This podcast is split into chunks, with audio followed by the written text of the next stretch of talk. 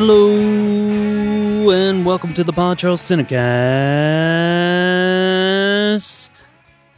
presented by the Prince Charles Cinema. This is your host Jonathan Foster, and I am here today with a special, special, special edition of the Pod Charles Cinecast with one of our biggest special, special, special guests we've ever had. Now, before I get to that, the good stuff, we have a little bit of uh, housekeeping that we need to do because, you know, of course, there was a giant, giant, giant elephant that snuck its way into the room over the weekend, as on Halloween evening, the UK government has introduced a second national lockdown, which, of course, means that the Prince Charles Cinema will have to close for the second time this year on Thursday. And that will as it stands, last until the 2nd of December. While this is horrible and incredibly disheartening news that I have to deliver again um, for the second time this year, and I don't want to be in the position to do another one of these episodes, but you know, it's it's hard and I don't have all the information I need to best deliver you our plans at the cinema, but I will say that we will be back again, like we said the first time, and this will hopefully only be a month and we will reopen. This, of course, will all become more and more clear what's going on, you know, this week as I get more info. And as with the first lockdown, we will continue to, you know, keep our eyes on what's going on, what the government's saying, and continue to update you guys when we can, you know, about more information about when we can get our doors reopened. So be sure to keep an eye out on our social media and our mailing lists for all the most up to date information. Of course, as with the first lockdown, if you have tickets to any of the shows that are affected by the shutdown, we will be reaching out to all ticket holders within the coming days and weeks to offer you refunds, ticket exchanges, or credit notes. So just please bear with us. It's a very small team as I was saying during the whole lockdown that we went through, we ha- we have a small team here, and it's only a few of us that are working on these refunds and stuff. So if you just uh, be patient with us, we're going to reach out to everyone. We've even had a few people who've reached out to us already to say they don't need refunds and they're offering to donate their tickets to us, which is incredibly lovely, and we thank you guys so much. But just please wait until you get our email first um, to inform us of this because our inboxes, of course, have been filling up and we are being over inundated with requests. So the less work for the team or that's already stretched out, uh, you know, the better. So, you know, obviously this throws a big wrench into our plans, you know, at the cinema, you know, because we had been doing pretty well, like with our reopening and things were put into place with our social distancing and our, you know, our rinse air machines to purify the air and, you know, going above and beyond being the best we can possibly be at the cinema. And obviously, we want to keep going. We're going to keep going. We are going to do this, but we need your help to, you know, if you want to help us out to just keep trying to buy memberships. If you already have a membership, you know, you don't need to want, buy one yourself. Buy one for a friend. Buy a buy one for a family member. It makes a great Christmas gift. Christmas is around the corner. And of course, there's gift vouchers over at the website as well. So you can buy gift vouchers in place of future tickets, or you can buy them in place of future drinks and snacks to, you know, to buy at the bar and kiosk at the cinema when we reopen. So if you want to do that, head over to princecharlescinema.com. You can do that, or you can visit pccwebstore.com and pick up some merchandise. You know, and you can just wear your support. Tell people about us. Tell people to support us. We want to keep cinema open because it's important to keep showing all these great films that we try to deliver. You know, each and every day, year round, you know, unless we're shut down. And we, we got to keep this going. So hopefully, this will only be a month and we will all get through this. And hopefully, we'll get through this next lockdown with minimal damage. And, you know, hopefully, maybe later this week or next week on the podcast, we'll be back and I'll deliver you guys with more info of what I have and uh, all the details going on. You know, this week was supposed to be a fun one Phil is noticeably absent. It's just me, as I was giving him the week off in lieu of our planned episode, because we have a very, very special guest, and we're just going to keep the show rolling. We're going to have fun anyway, because we have the one and only Bruce Campbell on the podcast this week. And well, we were supposed to be shouting out about the fact that The Evil Dead and Evil Dead 2 were joining the program on Friday the 13th of November. And we had it on sale and a lot of tickets sold. But yeah, well, that's not going to be happening now. But hey, as I said, we're going to keep the show going and we will be having some fun. So, Bruce Campbell, he's joining us in celebration of the new release of Sam Raimi's The Evil Dead on 4K UHD and Blu ray, which is out on the 16th of November, courtesy of Sony Pictures Home Entertainment. Stay tuned after the interview so you can find out how you can win a copy. Huh? Stick around as we have one to give away. And uh, let's just get to it. You know, let's get the show on the road. You guys came here to listen to a really awesome interview, and I'm going to give it to you right now. Here is Mr. Bruce Campbell.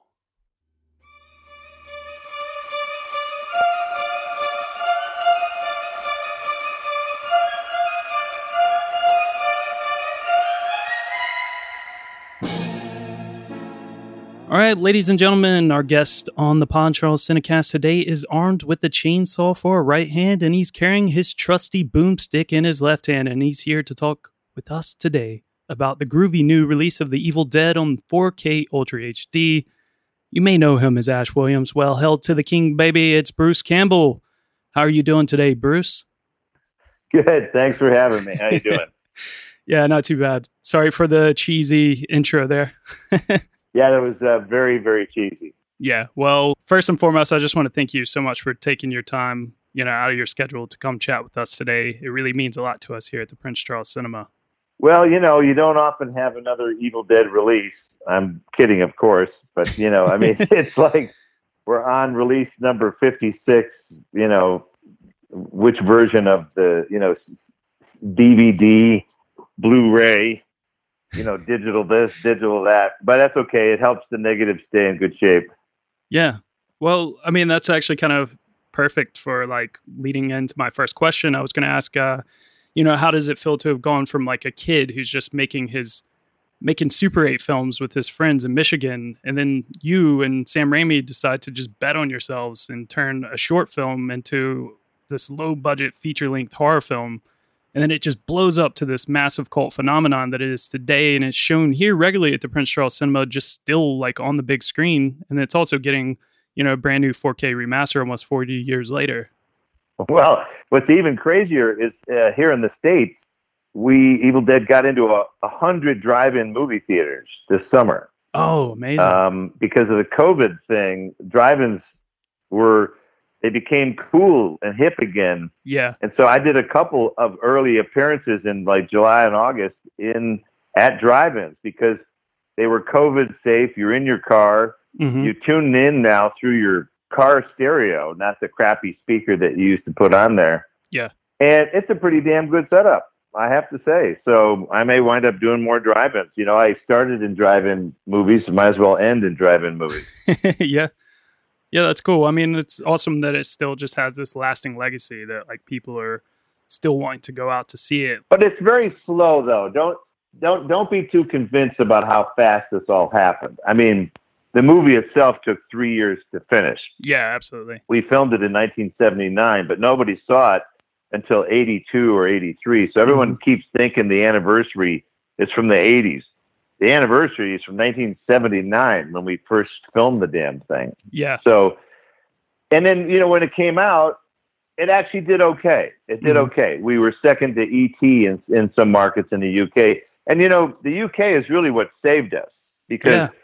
we could not get a, a US release. No one was interested, uh, and then uh, Palace Pictures took it, and you know you talk about the Prince Charles Cinema what they did is they went, no, no, no, this is not a low budget movie. We're going to make this look like the Poseidon Adventure. And they, they did big blow up photographs of the monsters and people's faces. And you really look like you were going to see like a big Hollywood movie, but it was all complete baloney because this movie's, you know, about $400,000.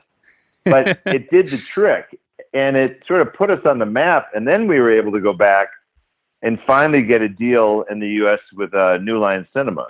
So yeah, we we Sam Raimi he always insists that we refer to England as Mother England because it really it saved Evil Dead and it gave birth yeah. to Evil Dead. So the Prince Charles Cinema, we will always have a, a very uh, fond portion in our heart for that because it really it, it put us on the map. There's no doubt about it.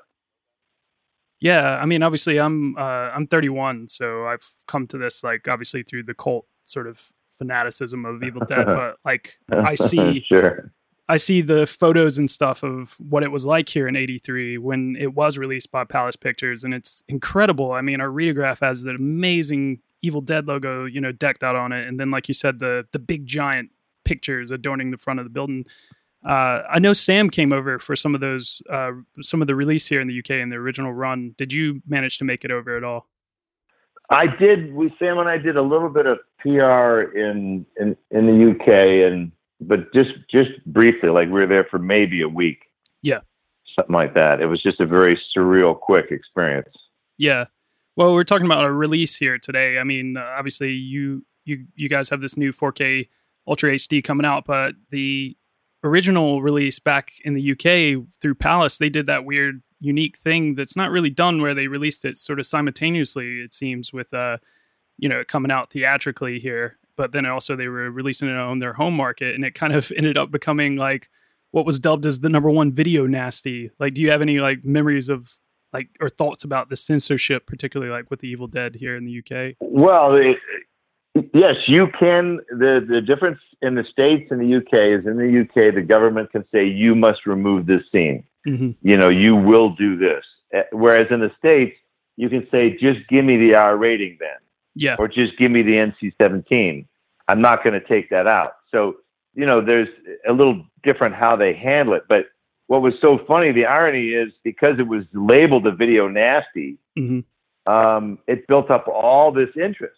So when Absolutely. it finally got released, people were like, I got to see what this video nasty was. And it just was a self fulfilling prophecy. It became the number one video in the UK in 83. I, Yeah. I've, I've got the, the article that, that I, you know, printed out and it's, you, you go down the list and The Shining, I think is number eight. wow. And I just love the fact that we beat The Shining. We beat Stan Kubrick at his own game. There you go. That's I mean, that's all you need, really. That, that was a lot for us. Let me, let me tell you. Mhm. Stephen King, who wrote The Shining, endorsed our movie, and basically that also put us on the map because we got some bad reviews for Evil Dead at the beginning, and then Stephen King saw it at the Cannes Film Festival, called it the most ferociously original horror film of the year, and it turned everybody's head. Yeah. We asked him if we could use the quote, and shockingly, he said yes. So we put it on the we put it on the poster. The next review after that was from Kevin Thomas of the LA Times calling Evil Dead an instant classic. So thank you, Stephen King, for putting a force field around our movie and really for help he helped Evil Dead 2 get made also, which Yeah. is what most people don't know. He was directing Maximum Overdrive for Mhm. Dino De Laurentiis and a crew member that we had been using to help, you know, do uh, budgets and things like that. We couldn't use her anymore because we couldn't get the money for Evil Dead 2. So she went off and she got on that crew with Stephen King. She's shooting the shit with Stephen King one day. And he's like, What have you been working on? She goes, Oh, I was trying to work on Evil Dead 2, but they couldn't get the money. And Stephen King was like, Well, wait a second. I'll just tell Dino. So he called Dino up and he goes, Dino, you should make this movie. And so we made a deal for Evil Dead 2 in about five minutes, again, because of Stephen King. So I owe him a, I owe him a nice big cup of coffee. Maybe one day we can somehow convince Stephen King to come here to the Prince Charles Cinema, and you can come and you guys can have coffee on our stage, and then present The Evil Dead on the big screen. That would be good. I, I would show up for that. well, uh, just a couple of fun questions for you. Uh, what's your favorite of the three original Evil Dead films, if you have one? Evil Dead 2. Evil Dead Two? Yeah. Uh, Evil Dead 1, we will always, I, I will always uh, hold Evil Dead 1 in my heart only because Mhm. there was no director's cut. There's Yeah. no studio cut. There's only one cut. There's only one version of it. Yeah. Um, Evil Dead 2, we had more money, more experience, and it was a, it was just an interesting, and we wanted to be fiscally responsible because we had gone over budget on a couple of movies, and we wanted to get it right yeah. and and and we did and creatively we were not really messed with that much but once you get to army of darkness it's a full studio thing re-editing you know, it it became uh, a very much a classic studio nightmare story. hmm So, so probably Evil Dead 2 of all of them. Yeah. It, it sort of lands in a good spot. hmm Well, Ash Williams is such a like a fun character, and you know he goes from the first film sort of humble and out of his element to being forced to dealing with the madness, you know, of the chaos around him in the second film to being like a full fledged action star in Army of Darkness. Uh, like, how important is that character to you, and like how much did you put into developing him over the years?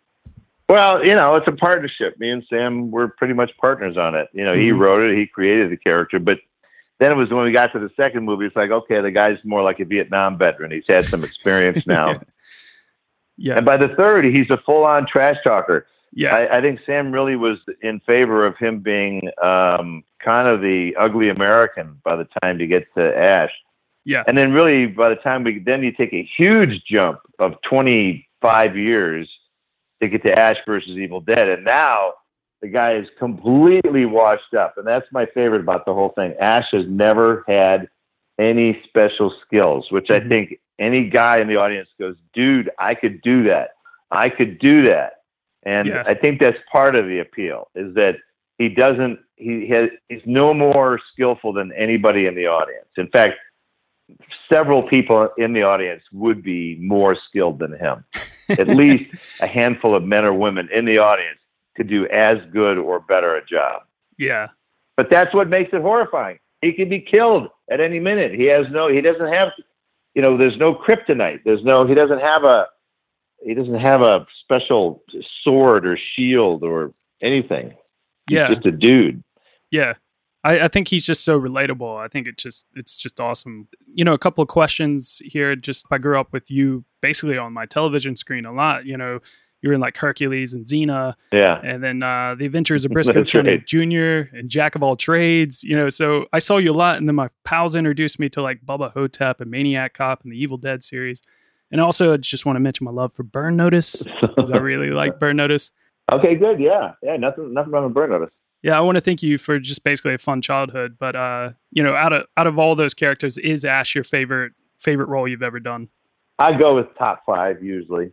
Yeah. Because it's hard. Like uh, Bubba Ho-Tep was a really fun role. Absolutely. Brisco was a really fun role. Uh, Autolycus was a really fun role. So Mhm. there there've been uh, roles that are uh, very very enjoyable over the years, and so the trick now is just stick around long enough to get a few more of them. Mm-hmm. Well, I don't want to keep you too much longer. I know you only have a little bit of time left. I can't go, you know, go without mentioning your work in, you know, Sam Raimi's Spider-Man series. Like uh, my co-host on the podcast Mhm. here, he absolutely loves it. You know, you've you were the person who actually named Spider-Man. I, I named Spider-Man in the first one. hmm I'm the only character who's ever defeated Spider-Man in the second one. Yep. because I won't let him into the theater to see his Yeah. girlfriend. And then part three, I'm really the only mortal that a Yeah. superhero has ever been approached to help. Like, Yeah. uh, superheroes don't usually come to mortals asking for help. In this case, help marrying Mary Jane. You know, but Yeah. I figure out he he didn't he didn't help him too much because he was kind of a dick to him in the first two movies. So you know, yeah. that's how I saw it. Well, in the second film, you you refused, like you said, you you beat him. You refused his entry to the theater. That's right. Yeah, I defeated Spider-Man. Yeah, we are a cinema that still has uh, ushers in our screens. Do you have any tips for our ushers in dealing with late customers? Yeah, don't let them in. Just simple, to the point. Yeah, they should just be turned away. Yep, sorry. You're going to spoil the illusion. Yeah, well, we do have a ten minute rule. If you show up, uh, you know, after ten minutes, that's it's a no go. That's a good one. That's a good one. Do you have any updates about like uh, the future of the Evil Dead? I know you were working on Evil Dead Rise. Is that still the name of it? Yeah, Evil Dead Rise is uh, Mhm. is written, and uh, we're in the process of finding a suitable uh, financier, and then Awesome. we will begin on it uh, hopefully early in 2021 and get this get this party started. It's an urban. We're going to do an urban Evil Dead. It's Awesome. time to get out of the woods. Yeah, yeah, that's what I've heard. Oh, There's lots of horror to be told in uh, in urban settings. So. Mhm, uh, it's going to be fun. Sam Raimi handpicked another director, Lee Cronin, who mhm. we're very excited about, and uh, we'll keep the story going. It's really just a continuation of what happens when a normal person has to save the world from evil. Yep. That's it. That's the entire premise. Awesome. Um, no special forces, no ex Navy SEAL, just a schmo. And in this case, it'll be, you know, a single mom. yeah. Who can be very tough, mind you. Let me, let me just say, there's nothing. There's, there's often nothing tougher than a single mom. Yeah. I mean, I'm the product of a single mom. Yeah, they're tough. so you've hung up the Ash boots, right? Retired the character. I have. I've hung up the Ash boots, but you know we're going to stay involved. I'm going to do the voice for the new Evil Dead game, which Awesome. will hopefully be out within a year or so. They kept getting delayed because platforms keep changing. Mm-hmm. So you know, eventually they'll get on top of it and put this thing out. So I'll always be involved, but it's just physically too demanding to play that role anymore. I I did it for three seasons. We left it all on the table. Mhm. That's all I got. That's all I got. Yes. I mean, it's a hell of a legacy, really. So, yeah. Um, well, we can't wait for the, you know, to see the new film when it's finally out. I'm sure we'll play it here at the Prince Charles Cinema. Do you have any, you know, final words for the listeners or to your fans here at the Prince Charles Cinema and here in London? Yes, um, even the little guy can win because the the two sons of, of Bart Pierce, who did the special effects meltdown stop animation with Tom Sullivan for Evil Dead, he had two sons. Okay, they go off to be filmmakers. They're about on their third movie. They had their their movie booked at a drive-in in the United States. They were going to do a kitschy drive-in tour because it's kind of a horror comedy. And I Mhm. can't even tell you the name of their movie. They put it out in May. All the the COVID hits. All the American movie theaters shut down except what? Except for drive-ins. Yeah. Their movie, this little this little horror comedy from the Pierce brothers, was number one at the box office for five weeks in a row. They tied Avatar. Wow. So, filmmakers out there, fear not. You can still have great victories, just like we beat The Shining. yeah. Yeah, well, I mean, with films like The Evil Dead, we're you know we're still powering on here at the Prince Charles Cinema, just reopened, so it's really nice to have an amazing program that includes The Evil Dead. Great. Can't wait. I, I hope uh, hope it's a fun screening. All right, Bruce. Uh, I guess I'll let you get going now. I just want to say thank you so much for joining us today. It was a blast talking to you, and from everyone here at the Prince Charles Cinema, thank you. We love you. We respect your work, and yeah, have a great rest of your day. Thank you to you as well, my friend. I'll see you for the sequel. Yeah. Cheers. All right. Thanks, mate.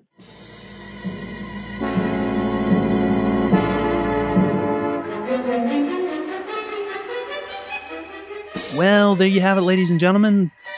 The Evil Dead is available on 4K, Ultra HD, and Blu ray on November the 16th, courtesy of Sony Pictures Home Entertainment. And thanks so much again to Mr. Bruce Campbell for joining us. It was amazing to talk to him. It was really, really cool. I can't believe it actually happened. I was so excited. It had been in the works for the last couple weeks, and I was just so you know, excited to. I wanted to shout about it from the rooftops, but obviously we were kind of keeping it pretty super low key until it actually happened because I didn't want to jinx anything. But it did happen. I did get to talk to him. It was really cool. It was fun to just hear him say some really nice things about the Prince Charles Cinema, and also to uh, just goof around with them about like Spider Man and stuff. So yeah, be sure to get your copy of Evil Dead on 4K Ultra HD either via Amazon and there's even some super cool exclusive sets available via HMV. It comes with the 4K disc and Blu ray, plus the limited edition art on the slipcase, a poster, and art cards. So that's pretty cool. Again, this is available on the 16th of November via those outlets. But hey, like I said before the interview, we've got a copy of the Evil Dead 4K Ultra HD Blu ray pack to give away today to one lucky listener. If you want a chance to win your own copy, to own your own copy of this, all you have to do is pop us an email at podcast at princecharlescinema.com and tell me what is your favorite Evil Dead film and why. Is it the Evil Dead? Is it Evil Dead 2? Is it Army of Darkness? Or even the 2013 remake? Or hey, you want to tell me how much you love Ash versus Evil Dead, go ahead. If that's your favorite, go ahead. So one lucky entrant will be selected. Again, that email is podcast at princecharlescinema.com and tell me what's your favorite Evil Dead film and why. Now, that's not it. We're going to keep the show going. We're going to close this episode off in honor of the man, Bruce Campbell himself. So, thanks again, Bruce, for joining us. It was amazing.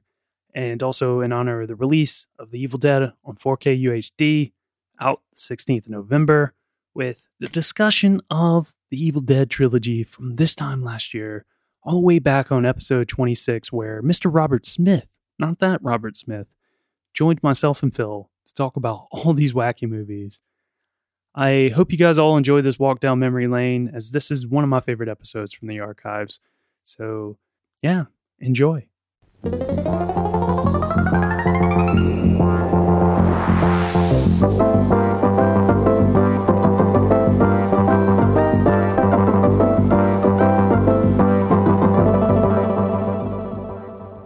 What did you want to come talk to us about, big boy, Mr. Robert Smith? Of the Um, Cure. Yeah, well, the absolute wonderful, chaotic Evil Dead trilogy to be perfectly somehow blunt, but also taking my sweet time about it. Um, yeah. to be perfectly honest with you, yeah, I want to talk about Evil Dead. Evil Dead, Evil Dead 2, Dead by Dawn, Dead by Dawn, I Dead always by forget Dawn, it's called Dead by and Dawn. Army of Darkness. I think nowadays it's actually just called Evil Dead 2, but Yeah, originally yeah, it was released Or as three. Dead by Dawn.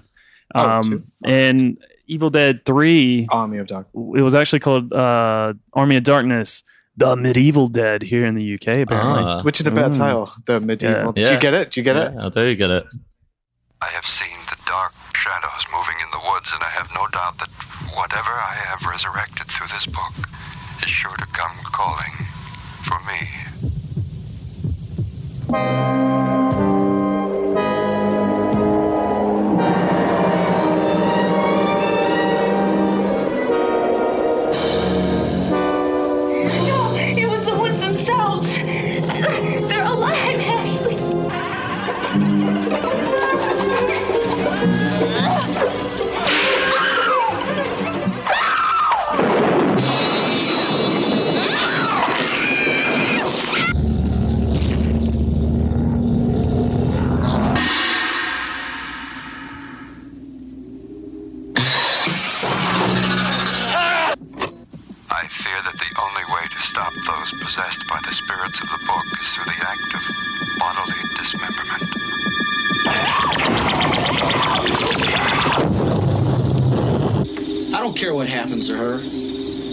Your girlfriend. You take care of her.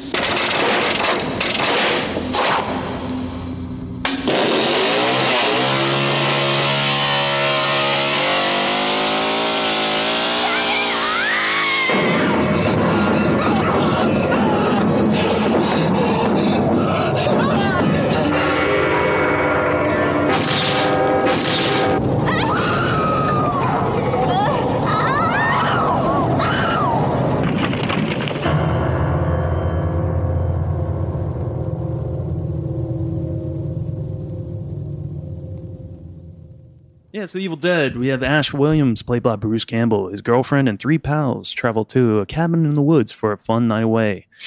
There, they find an old book, the Necronomicon, Ex Mortis, whose text reawakens the dead. When it's read aloud, the friends inadvertently release a flood of evil and must fight for their lives or become one of the evil dead.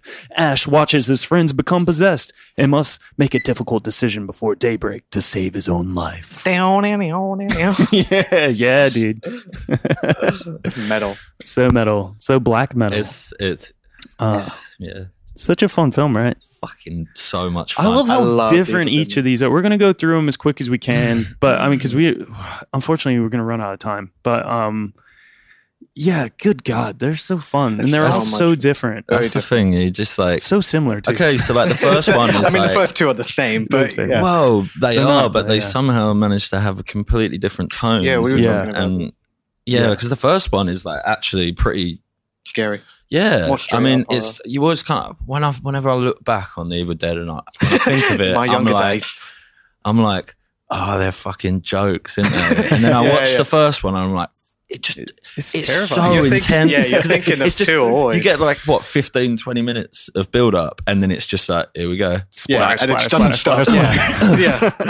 It's like he's throwing the camera at It's you. so good, you know, where there'll be Yeah. like there'll be demons, and then they'll be like, "Oh, Ash, thank you, you saved me." And it's like, "Oh, honey, you're back, thank you." And then just like, yeah, And like, from the floor. From hell." the, yeah, I think they're amazing because not only like you're saying tonally different each film, Mhm. but then they're also like just the the way like the character Ash, like just his his he, he grows so much Yeah, between from the three like the first shot to like Yeah. the last shot of the the third film. yeah, It's just like because the first film he's like he's a, he's a complete he's the dork. wimp. Yeah, he's the wimp. Scott He's the is wimp the, who has the badass. Yeah. Yeah. Although Scott's badassery gets called into question immediately when he walks up onto the porch and that swing is just beating against the fucking yeah. the side of the house and he goes to get the key and he's just like looking back and, yeah, Oh yeah, it's because like, none okay. of them are in control at guy. all. Yeah, exactly. But then, like, yeah, just Ash grows into this like absolute. yeah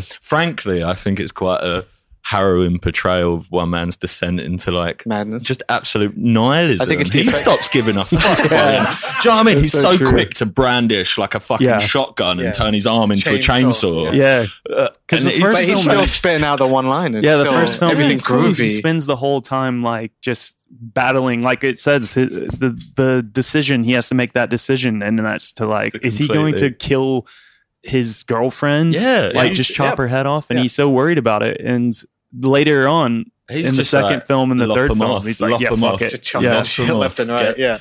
Get fucking, with who this. needs heads? yeah Who need that? Yeah. uh Sam what Raimi everybody want? here we go There you we go. There you go. uh, Sam Raimi shot a short film called Within the Woods Yeah. uh, to act as a prototype for his uh, feature debut, which also starred Bruce Campbell. Uh, it did the trick uh, because it was able he was able to raise about ninety thousand dollars necessary to make the film, although he had to continue, continue, continue to get more money for this Yeah. thing. It I think sounds the like it was a like real 300, It, 400,000. it sounds like the first two films were like actually pretty nasty to Yeah, make, like yeah. really grueling, horrible Yeah. processes. By the sounds of it, He's still trying to Yeah. remake that one. movie. they shot on location in a remote cabin in Morristown, Tennessee, and like yeah, the, that just proved really difficult for the whole cast and crew because it was cold. Uh, they were spraying everyone with like fucking Karo syrup. Like yeah, yeah. there was more bloodbaths than Gangrel's Brood giving everyone Hey. bloodbaths in fucking 90s WWE. I mean, it was nuts. I mean, like so many bloodbaths and everyone's just cold and they're just like just sick and Just miserable. yeah. also, like we said in the Shining episode, sometimes directors like to fuck with people yeah. to get a better reaction out of people, and Sam Raimi is known for doing that. Is this about the ankle business? Yeah, there's a bit of that. I don't. I don't know this. Well, like Bruce Campbell, like just twisted his ankle or something, and um, when they were making the first one, The first one. yeah, Yeah. And and He just kept him going. well, What's Raimi would apparently beat it with a stick Oh, before takes. dude. poking it. But I Alright, think Bruce, honestly, I think stuff. Bruce Campbell was quite into it. I mean, Alright, if you look into the, Yeah, if you look into it, like he seems as much a He's part of the crazy. making Oh, of yeah, the yeah. film as Sam Yeah, Raimi yeah. ever was as well. Like, apparently he put money, like he put his parents' house up or whatever, um, in order to get like some more money to continue the film. Well, I he, guess it worked yeah. out. I Didn't mean, it? Sam I Raimi mean, Yeah. like giving him his career and his character. yeah, totally. And Speaking of getting a career out of something, did you know that Joel Coen got his first break as an assistant editor on the film that's so of fucking Joel and. Ethan Coen, the Coen brothers? Did not know that. Yeah, before he became an Oscar-winning uh, director, you know, He, never, uh, he never topped the Evil Dead. he is though. No, no. I'll say it assistant now. editor. He get that out of the way. Let's make that very with- clear. hot takes. Um, but yeah, he was inspired by Raimi's DIY filmmaking. He and his brother Ethan decided to um, pitch a trailer for Blood Simple the way Raimi did with Within the Woods to get money. So yeah, And now that's And very common speaking- practice. Even funnier, Dan Hi- Hedaya starred in Blood Simple, right? Bruce Campbell starred in the trailer, the two-minute trailer Blood Simple. for Blood Simple. I like to think out there there is a world where Bruce Campbell became like one of the biggest stars of all time.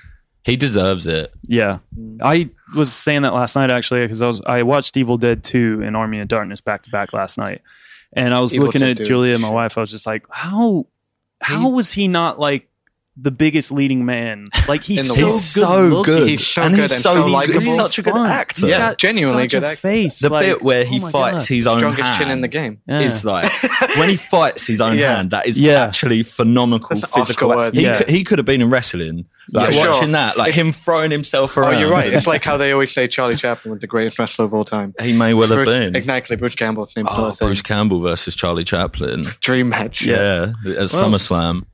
You know, we're talking about some slapsticky humor. Um, Sam Raimi and I guess Bruce Campbell, for that uh, matter, they were big Stooges, Three Stooges fans, um, and they That coined the makes term "fake shimp" for this film. What did they coin? So, fake shimp. So it's a it's a term that was applied to something that already existed. It's using a stand-in basically for someone who has already got the part, who's already been in the film, but Mhm. they've left filming and stuff. So they Okay. need to complete the film, and they just have a stand-in for him. And they had to do it quite a bit because this film took a long time to make, and they kept running out of money, and they kept abandoning bits, and there was lots of budget issues and delays and all that. So yeah, they had people like Bruce Campbell, Rob Tapert, uh, Josh ba- uh, Becker, uh, his assistant David Goodman, and his brother Ted Raimi. Oh, Ted. Um, Yeah, yeah. They're all fake shimps, and you can see that in the credits. You'll see, in all the films, fake shimps. It gets used a lot, but yeah, That's that's funny. it's that, a, that's a big term now, and it was all because of this. there's a really good bit with, uh, I think Ted Raimi was in apparently like this insanely hot uh, suit where he's playing one of the Evil Dead. There's a bit where he leans over to the side, and if you pause Oh, it just right, there's a stream of sweat. pouring Yeah, yeah, out. yeah. That's when he plays Henrietta in the second one, Yeah, right? yeah, the yeah. mother. Yeah. It's. I I really, love Ted I, really Raimi. rate Ted. Uh, yeah, Ted Is he one- he's, he's in in, Twin Spider-Man? Peaks as well. Yeah. in Yeah. the Spider-Man movie. I think he shows up in. Yeah, Isn't think he so. like the- probably? There's the guy who works for the Yeah, Bugle he, who he's keeps in the. Bugle. Yeah, he Yeah, works for the yeah. Daily And I'm like, he looks like Sam Raimi. Yeah. Yeah, like, yeah, no, they look like tell. a spit. And then He's also really funny Windom. Earle kills him in Twin Peaks as well. And he's like, he plays this like metalhead, sort of like drunk metalhead dude who's in a giant chess piece. Yeah. He's like, "Where's the beer, man? You told me there'd be beer." He's like, "Oh, don't Yeah. worry." I already talked about my soon. coming. I already talked about my love for Intruder as well. Um, yeah, I think you were on it. Uh, and that's this like really amazing 80s slasher film about like a killer on the loose in a grocery store.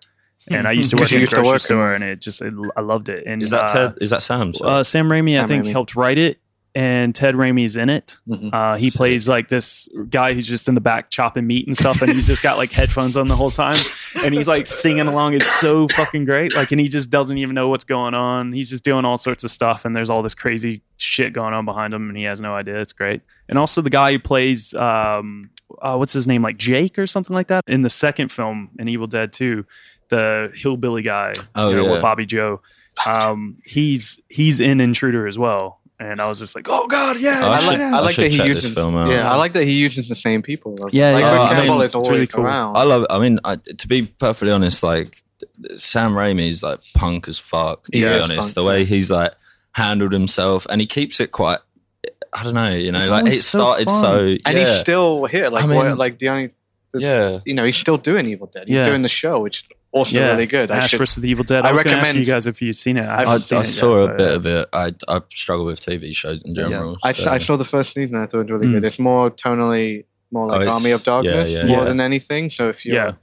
it depends on your leanings they in really the series. 'cause they, some people, they did though. They followed through that notion that Ash is now like ba- basically he's like completely got such bad PTSD. literally, yeah, doesn't give a fuck about it. And he's very Yeah. quick to pull out a shotgun. yeah, Yeah. always. And ju- and so they've also made him like a sex addict by the looks yeah, of it. yeah, yeah. Right, yeah. He got a lot of I problems mean, on that the show. not, eh, you know? yeah.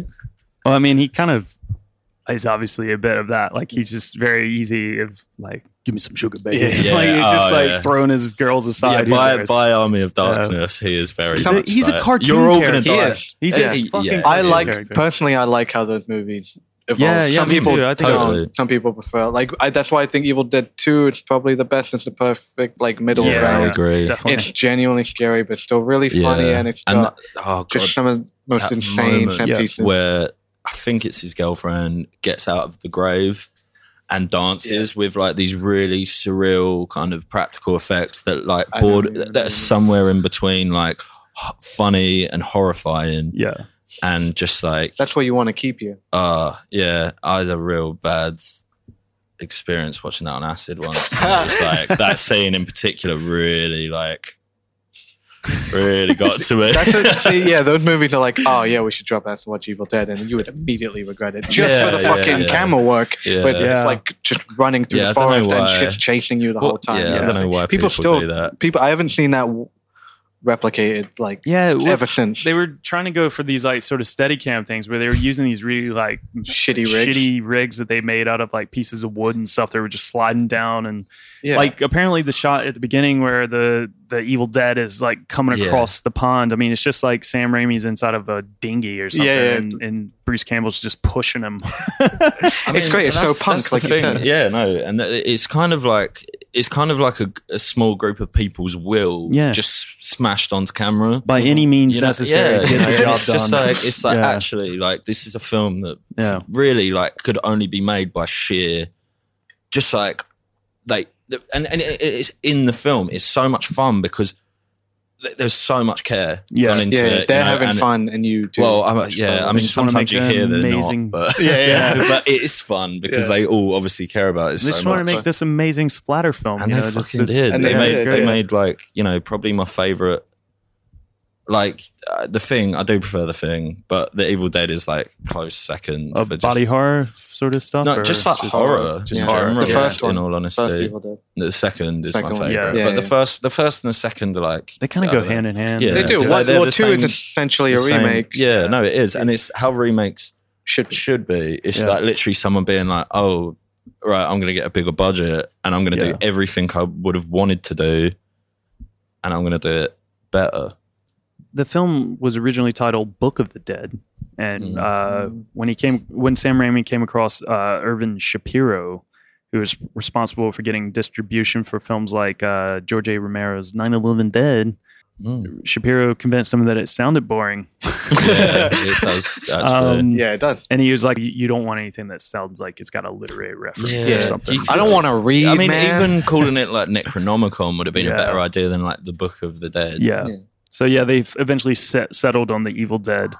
Um, that's an Shapiro- appropriate term Yeah. title. Shapiro helped uh, Raimi get distribution like in the international markets, and he also helped him get it into Cannes. Um, Was that and, Cannes? that played yeah. at Cannes. Fuck and while it screened at Cannes, Stephen King saw it, and uh, he gave the film a rave review, which translated Mhm. into many more critics flocking to the film and also enough. giving it uh, reviews and stuff, which opened the doors to, to New Line Cinema distributing the film. Right. So yeah, and it screened here at the Prince Charles Cinema back in the day. did. Yeah, Yeah. wasn't this one of the only places you could see it? Yeah. right? There's a picture of the Readograph in the front of the building, all decked out with Evil Dead stuff. I'll post that when this episode goes out. Also, cool. uh, there was a really funny little uh, like telegram sort of message that Shapiro sent out to like different people. I think he sent it to New Line, but it was about how it played here at the Prince Charles Cinema and how much money it had taken. And. Really? It's really cool. Um, but it was used as an advert for the film. They just Like, like, we played it in London and it made lots of money. I've seen some weird So trailers cool. for this, and I have a feeling because like back then you literally couldn't really get away with showing Yeah. a lot of the content Anything, of the yeah. film. So I think it- it's kind of like that Pink Yeah. Flamingos trailer where it's Yeah, like yeah, yeah. you don't learn any, and it's just You have no people's reaction to it. That's the best thing, man, that was a that Like- was a fucking weird film. well, that was the film, Yeah. wasn't it? I'd rather go into a film like that, man. I wish more films would do that. Like, Yeah, no, it's trailers- so no, No, trailer, now it's the opposite. Now Yeah. they fucking Yeah. show you the whole thing because they're worried that you're going to lose interest. Yeah, no, show no one whole does that film. anymore though. And if they do, you're kind of like you're calling their bullshit. you know Yeah. it's not going to be shocking. And you know, you gonna- know. You They can show you tell. the whole film in the first 15 seconds of that pre-trailer trailer thing. You know, What the like, I fuck hate is that. I hate What that the- so Well, much. that's uh, yeah, that's the thing from Free- YouTube a because trailer for a trailer because you have a countdown. You have three seconds before Yeah. you can skip it. So they want to show you the trailer, and then you'll go. You, so you'll be like, "Oh, I'll actually yeah, watch but they the full don't two need minutes." to put that when I've typed in um, random film official trailer. Fine, they don't to need watch to at show 3 me like a.m.. a three second trailer. They should, I I'm watching the trailer, in an advert Yeah. or whatever. But yeah. I'm already there. but you get trailers before trailers. Like, just ignore it. but the first film ended up making uh, 2.7 million dollars at the box office. That's a good Really? turnover. which is pretty good because I think by the by the Could end it of the cost day, like it was, twenty dollars? It was like three hundred thousand to four hundred thousand dollars by the end with all the money that they were putting into like on top extra money, Yeah, the budget, blah blah blah, like to get it released theatrically and out international and all that. So yeah, I mean that's pretty good, and it became a bit of a cult classic. Um, there was a lot going on with Sam Raimi, like trying to make films. He was doing this film uh, with the Coens, like they wrote a film. I, I can't remember what it's called right now, uh, but he was having a lot of trouble just like Getting getting his off the ground. his stuff off the ground, and they were kind of like, "Well, there's always Evil Dead too," and I think he was kind of a, a bit reluctant at first, and then he just decided to go for it. Thank God he did. Yeah, so Evil Dead 2, Dead by Dawn. Dead by Dawn. Dead by Dawn.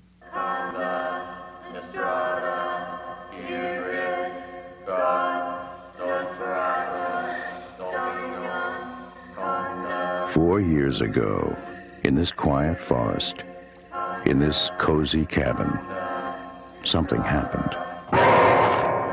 Something so frightening. Something so deadly. Something so evil. We prayed it would never happen again. Now, from the creator of Evil Dead comes Evil Dead 2.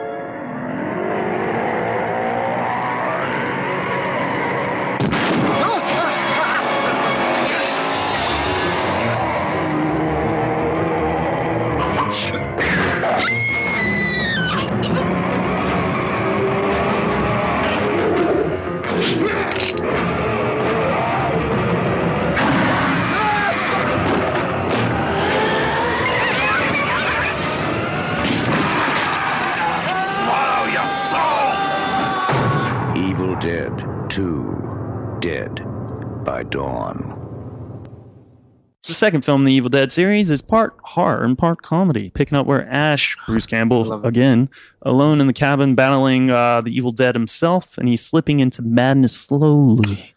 Um, I lo- Fucking slowly. No. Yeah, It's like- Yeah, I in the know. media, it's him just No, I'm smiling just at the joking, yeah. camera, covered in blood. Um, intense. before the daughter of an archeo- archaeologist, her boyfriend, and then two others arrive at the cabin in search of the archaeologist. Stop going. Stop going to this cabin. Yeah. Yeah, that's the thing. Uh, a lot of people were saying like, "Oh, is it?" They were confused if it was like a remake or a sequel. And Both. Bruce, Bruce Campbell is just like, "Well, we didn't own the rights to the first film. New Line Cinema owned them, and this was like a Dino De uh, De Lauren, uh, oh, De Laurentiis. De Is that his Laurentiis, name? yeah. Dino De Laurentiis. Sorry, Production. How do you want to say he's the fucking Laurinaitis? best. I love that guy. Yeah. He produced so much good shit.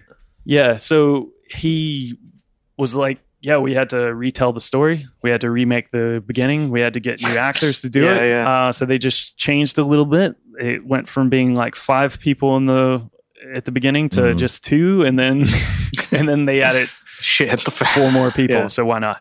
Yeah, so yeah, so yeah, Campbell said that it's a requel.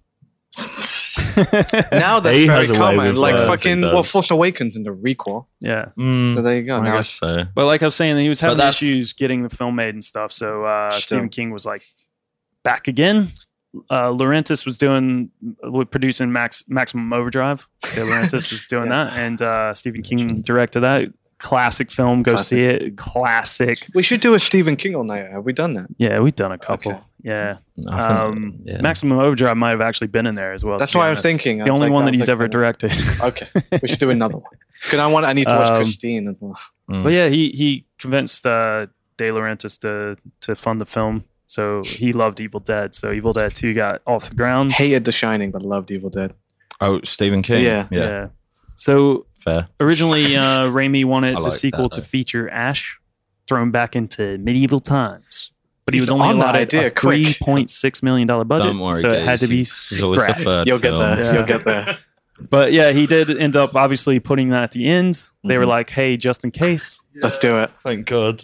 I, Um, I wanted more it's of him just the same story being thrown around time. It, it yeah, yeah. is, but it's like Yeah. slightly different. But who gives different. a fuck? Yeah. It's like it- Yeah. plot is irrelevant to these Yeah. films. Like they're just, you know, they're just there to sort of like, It's in the fucking title. Yeah. Like, yeah, Uh, he enlisted his old friend Scott Spiegel to help write the screenplay. Um, so Ash's fight with the disembodied hand that you mentioned earlier is amazing. Uh, that was based on a film that Spiegel made as a teenager called Attack of the Helping Hand, which uh, starred Bruce Campbell. Of As the hand. Of course. Oh, Um, what a guy. so yeah, there was a lot of funny little bits they were doing with that. Spiegel had a lot of humor there was a lot of humor that uh, Sam Raimi brought to the table as well. And even Bruce Campbell, they all sort of envisioned themselves doing comedy, I think, and they were just like, Mm. well, you know, This is our way horror makes a lot of money. That's a sort of entry level way into films, and they were like, we're doing a splatter But, film. but horrors are funny. This is my thing. Yeah. Like Yeah. the ones I like have to have a bit of humor in it because otherwise they get really bored. Yeah, you- yeah. Then you're just watching stupid I people die. you know, not not always. Not I don't obviously. agree with that as a blanket, like as a universal Blanket statement. statement. But but yeah, With I think films movies, like at the that, yeah, least. they need a sense of humor, and this one's like fucking on point. Yeah. Well, uh, one of the best things that was brought to the table uh, was with the comedy was probably like some of the visual jokes they had, um, particularly, which is apparently I think it was a Spiegel idea, where during the fight with the hand, uh, Ash traps his rogue hand under a, like a bucket and a pile of books, or a pot and a pile of books, Yeah. and the book on top is a farewell to arms. Such a great oh man! See, they made fucking laugh so stole hard. that for I've seen that Lake. so many times, but Yeah. it just still makes me laugh so hard That's because you're very kind of like you're just so mesmerized by this insane fight that he's having with himself.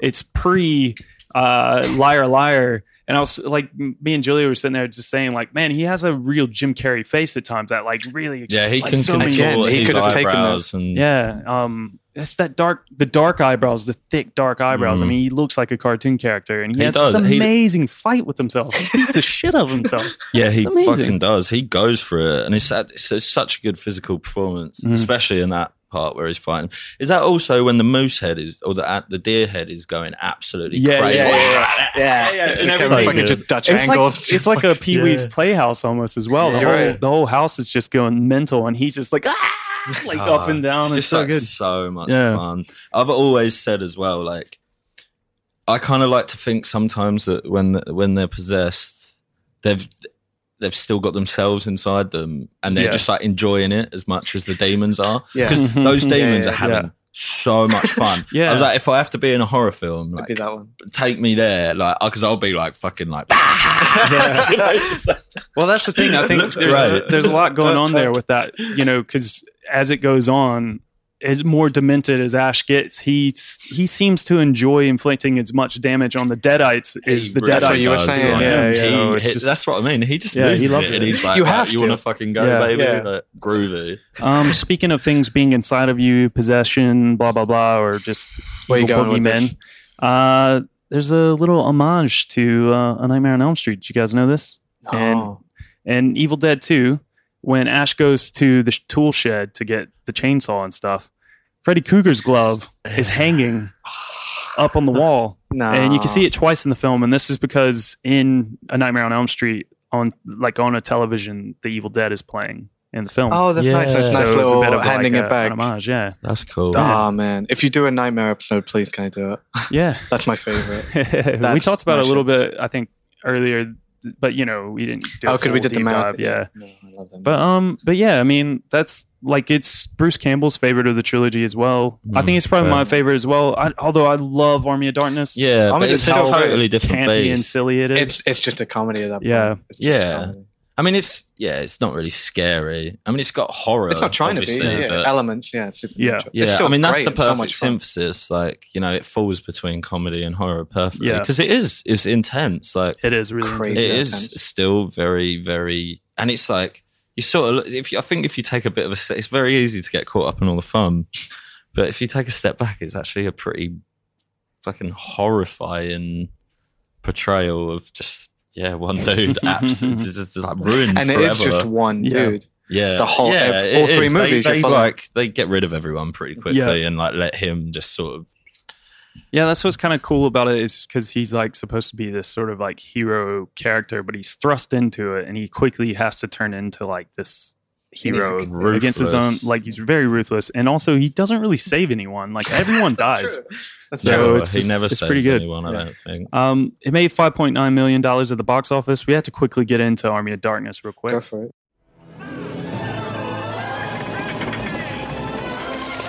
In an age of darkness May God have mercy upon your souls. Something's wrong. Something's amiss. and a time of evil, You shall die! When the world needed a hero, The swallow our souls. I don't to die. what it got was him. Groovy. You know your shoelace is untied. He's a 20th century guy. For that arrogance, I shall see you dead. Trapped in the Middle Ages. All right, you primitive screwheads, listen up. This is my boomstick. Now, let's talk about how I get back home. Foretold by a mystical book. Within its pages are passages that can send you back to your time. Forewarned by a wise man. You must recite the words Klaatu, Barada, Nikto. I got it, I got it. Fulfilled by a wise guy. Batu, Barada. When thou misspoke the words, the army of the dead awoke. Now, he's got a date. Give me some sugar, baby. With the army of darkness. You found me beautiful once. Honey, you got real ugly. Sound the trumpets. Raise the drawbridge. Drop the Oldsmobile.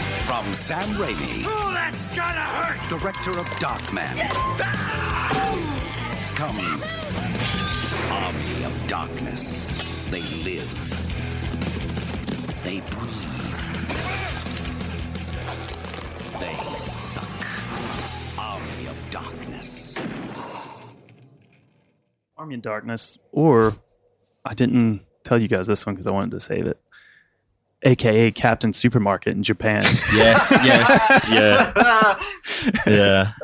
Uh, yeah, I think I kept that one in my that. back pocket. I think I That's- prefer that one. That's a bit weird, Yeah. isn't it? Because that's a reference to the ending. Exactly. It's fucking spoilers. Hey, he's a, he's uh it's S Smart at the beginning as well. They Is do it? Oh, they is do it? re- No. yeah they do they put it at the beginning. Um, they recreate again the what the events of the film, and you also have a third actress playing Linda, and it's Bridget Fonda, and a, the craziest cameo ever. She was supposed to have a bigger role, but apparently they just didn't have time or budget or whatever. But yeah, um, the, there's an S Mart bit at the beginning. remember He's like, I I used to work that. at S Mart. Like you know, I used to work in you know, in retail or whatever, and it's like shop smart, shop as smart, and then he's he brings it up a lot through the film as well. Like He does, it- yeah. at, the, at the beginning when he's uh, when he's got his his shotgun and he's like uh, when he takes Boomstick. over his this is my boomstick. it retails for one nineteen ninety nine at S Mart. You know, it's S- made in Michigan or something like that. Yeah, Like, yeah. It's so good. Um, yeah, uh, Army of Darkness, Ash, Bruce Campbell again. Thank God. Uh, I got a recast now. he, he finds himself trapped in medieval times in the year of 1300 AD after he is believed to be the chosen one who would lead the people to the victory over the Deadites. He must quest for the Necronomicon, which is his only key to getting home. Unfortunately, he releases the evil trapped inside the book and unleashes an army of the dead Again. Again. Yeah, you just got to stop fucking around with that book. Yeah, literally, it it's like two movies getting away from alone. it, another movie getting back to it, and it's just it's never good news. So, like all um, third films in a trilogy, great trilogies, Sam Raimi decided to go back in time. Uh, Mm. Back to the Future Three. Back to the Future 3. Teenage Mutant Ninja Turtles 3. Why? Yeah, why was this a thing? That's not a great And film. are- I'm sorry. and these are all the just wanted to worst bring that of the trilogy. It's the thing; it, it Yeah. follows so many tropes of Yeah. what like fading franchises, but just Mhm. manages to keep its head like It's also the kind of the plot of uh, My Name is Bruce, which he made like years later, which Oh, is yeah. like him on some remote island, and they think he's like Ash. They think he's legit like action hero, and they Oh, need yeah, him to yeah. save them, and he's like, no, no, it's like Three Amigos sort of Yeah. plot to it. Well, it draws a lot of references from literature. You have like a Connecticut Yankee in King Arthur's Court by uh, uh, Mark Twain. There's Jonathan Swift's Gulliver's Travels. There's uh, in films like uh, The Seventh Voyage of Sinbad, Jason and the Argonauts. Also, The Three Stooges is even more prevalent in this, and then also Conan the Barbarian. So there's a lot of uh, a lot of references and stuff in the film, particularly like Jason and the Argonauts. My God, the like, I, I mean, we haven't talked about this enough yet. The the special effects mm, uh, particularly in the second and third film, you have like Greg Nicotero working on stuff. I mean, these like the skeletons, like stop motion stuff is amazing. The insane, yeah, armies, yeah. oh, it's so cool. Such a cool film. I mean, and it's done so well. Um, No, it still looks It's great so because fun. it's practical. yeah. yeah. I mean, it's yeah, that just really sums up the third film. It's just so much fun. Yeah. Like, just fun. You can't. I mean, yeah, Ash is. it's. We've thrown out the horror. There is some bits. Apparently, Yeah. like the the in the pit, you know, uh, the pit bitch is what they called her. The uh, woman, the first person down in the pit. You see, uh, that was not going to be in the film originally, and then Well, 'cause it they they originally was only going to be the one monster that Ash fights that you see. That was the monster that came out of the pit, basically. The Rancor. Uh, but the first pit, the pit monster woman, the which they dubbed the pit bitch, apparently, uh, it scared uh, Sam Raimi so much when he saw it. that Really? he was just like, "Oh, that's got to be in the film." He's like I fucking forgot I was making Yeah. a horror movie. Yeah. Um. But speaking of pit monsters, I had a hardcore punk band called the Pit Monsters because of this film. Really? Nice. That's how much we love this cool. film Yeah, when I- I was I- I like a teenager. groovy. um, but yeah, this film was made after the su- success of uh, Raimi's Darkman. He was able to get about eleven million dollar budget. Another great. yeah, film. I was gonna Yeah. ask where Darkman fit into Yeah, this trilogy. just before, but um, Dino De Laurentiis uh, and Universal, they he had like a two movie deal, or he had two movies left like- on a deal, and he was just like, "Oh, Evil Dead," because Evil Dead Two did really well. So it was just Captain like, yeah. Supermarket. Um, you can Money. see in Ash's trunk when he opens up the trunk to get all the supplies and stuff out. Um, there's Fangoria magazine can be seen. Yeah, yeah, yeah. and that was just a bit of an homage to uh, to Fangoria for just doing so so Big- much for the original Evil Dead. Bigging that up. yeah, they were writing about it a lot. Now, did you guys know that this film was originally going to have a different ending? Yeah. There's two different No, endings no. for it. Yeah, I, I can't remember what it was, but I So obviously, about we got the ending Lay on where Ash goes back. Uh, he again fucked up the incantation because, Mhm. of course, a deadite finds its way there. It just reminds me of the Treehouse of Horror where Homer has the time traveling fucking toaster, Oh, and he just yeah. keeps going back to the Jurassic period and like stepping on a bug or like killing a Oh, dinosaur. yeah, and he's yeah. like, oh god, like it just keeps getting worse and worse. Yeah. So in the, f- the film's original ending, uh, Ash miscounts the amount of potion that he's needed to be able to Yeah, correctly yeah. return to his own time. And as a result, he wakes up in a post apocalyptic future where human civilization, civilization is uh, destroyed. And Dude. he basically just screams in dismay because he like basically overslept. Damn Um, you! uh, Universal Pictures they objected to the climax, uh, feeling it was too negative in tone, and they wanted it to the be a little bit fucking- more It's optimistic. called the Army of Darkness. so Evil you Dead. get a yeah, fucking yeah. grip. But hey, I mean, you know, when they released Ash vs. the Evil Dead 2, it picked up where this film left off. So Exactly. There was, Still a, I guess there was the supermarket. idea that Literally, yeah. you could have had a fourth film where it took place in Britain in the future, in post-apocalyptic future. That would have been 'cause it cool. That would have been cool. I just wanted Ben, him- I think, in the background. I wanted stuff. him to just be jumping around Yeah. in time after Oh, they the could Army have of had like a Margaret Thatcher Deadite. This film surprisingly did like the biggest the box office. You, you know, um, it's funny because like it, it feels the most culty of them all, almost like the most B movie of them all. the most in a weird way. inside inside jokes. Yeah, um, but it ended up doing twenty five point five million dollars at the box office. which is pretty pretty good. damn pretty good. good. Yeah, first. And- Did Gemini Man make that much? I don't know if you guys um, one twenty played Duke Nukem Yep. as a Fuck kid. yeah. Duke Nukem is a really Duke Nukem Forever. hilarious uh, game that uh, happened. Has not to- aged well. series of games that hasn't aged well. Um, but he borrowed a lot. The character Duke Nukem borrowed a lot of catchphrases from a lot of films, particularly Evil Army of Darkness, because you have "Come get some," "Hail to the King, baby," Yeah, that's the best. "Good, bad, I'm the guy with the gun." Dead. Ooh, that's gotta hurt. Uh, so yeah, you had all those. But Ash Um, was that. Ash was that meta prototype Yeah. horror Yeah. hero when Yeah. they were Like, like, it's "Oh like fuck Dandy this." Dan or something. Exactly, it? and You this was like post like Arnie and Stallone. It was like we're getting away from the strongman yeah. guy, and this was like the first one. Yeah, it's so good though. I mean, he's films. yeah, he's like a fucking cowboy, isn't he? Really? Yeah, by the end he becomes because, Yeah, he's because he's just like, a guy who watches these movies and then becomes that guy and then Yeah. acts a certain way. It's like fucking Roddy Piper and They Live. Yeah, yeah, definitely. It's just oh, such a and they live appears a lot in Duke Nukem as well. Those yeah, those yeah, quotes. the There's so bubble gum. I honestly was very shocked when I watched They Live and f- was like, "Isn't that Duke Nukem's line?"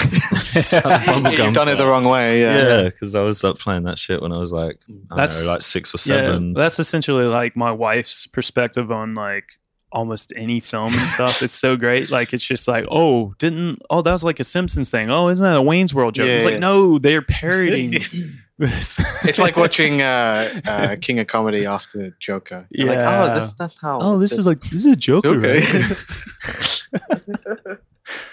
Are we doing? Sorry, before we get off Evil Dead, we're not. Are we doing the remake? Well, are we no. screening it? I mean, No, uh, not that I know of. because I'm very think curious did in the about watching it, and I talked to Rob about it. He got really.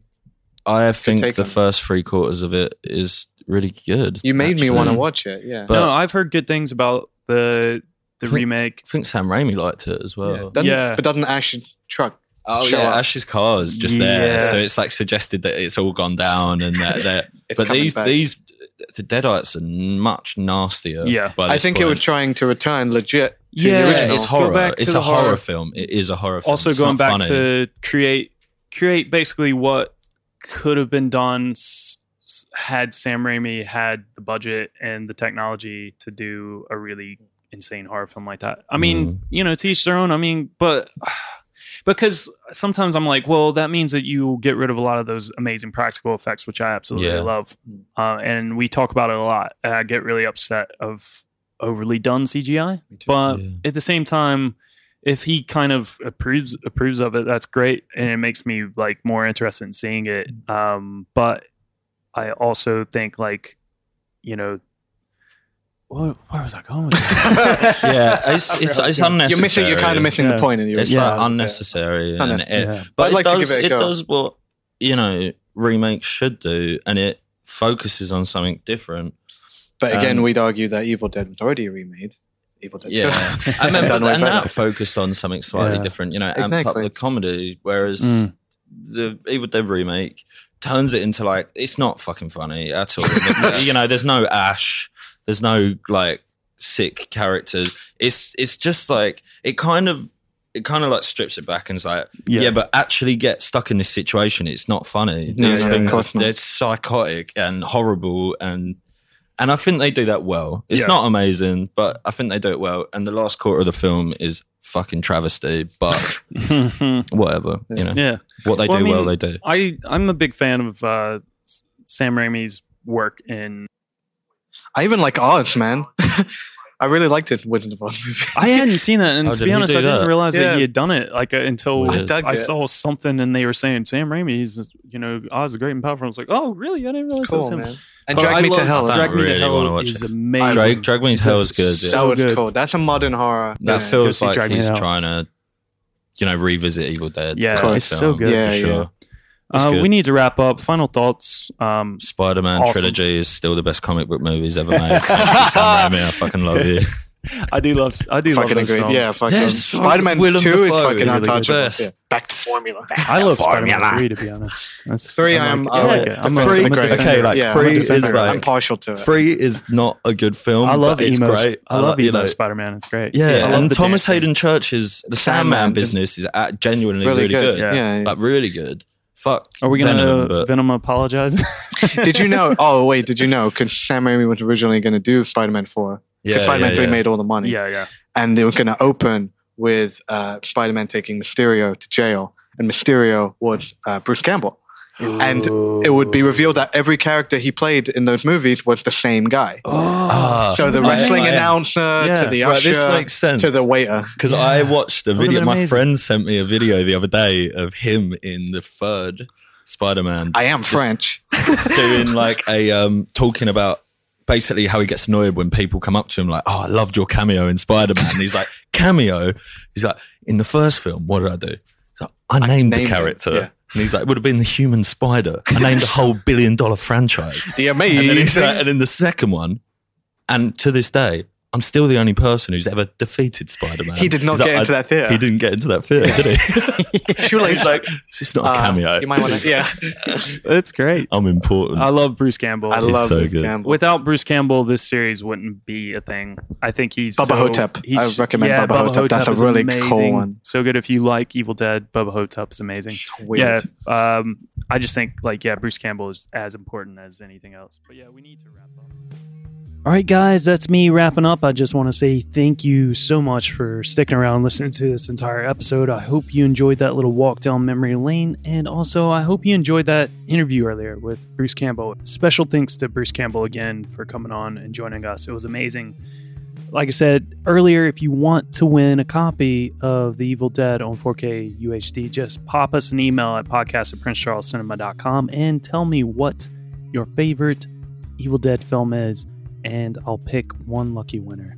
So, again, as always, you can always reach out to us at the PCC Podcast on Twitter and Instagram, or you can pop us an email at podcast and say hi.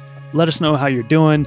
Uh, let us know how we're doing. And yeah, as always, I want to thank you guys for your support throughout all this. Myself and Phil, we're going to keep trying to entertain you throughout this next month of uncertainty.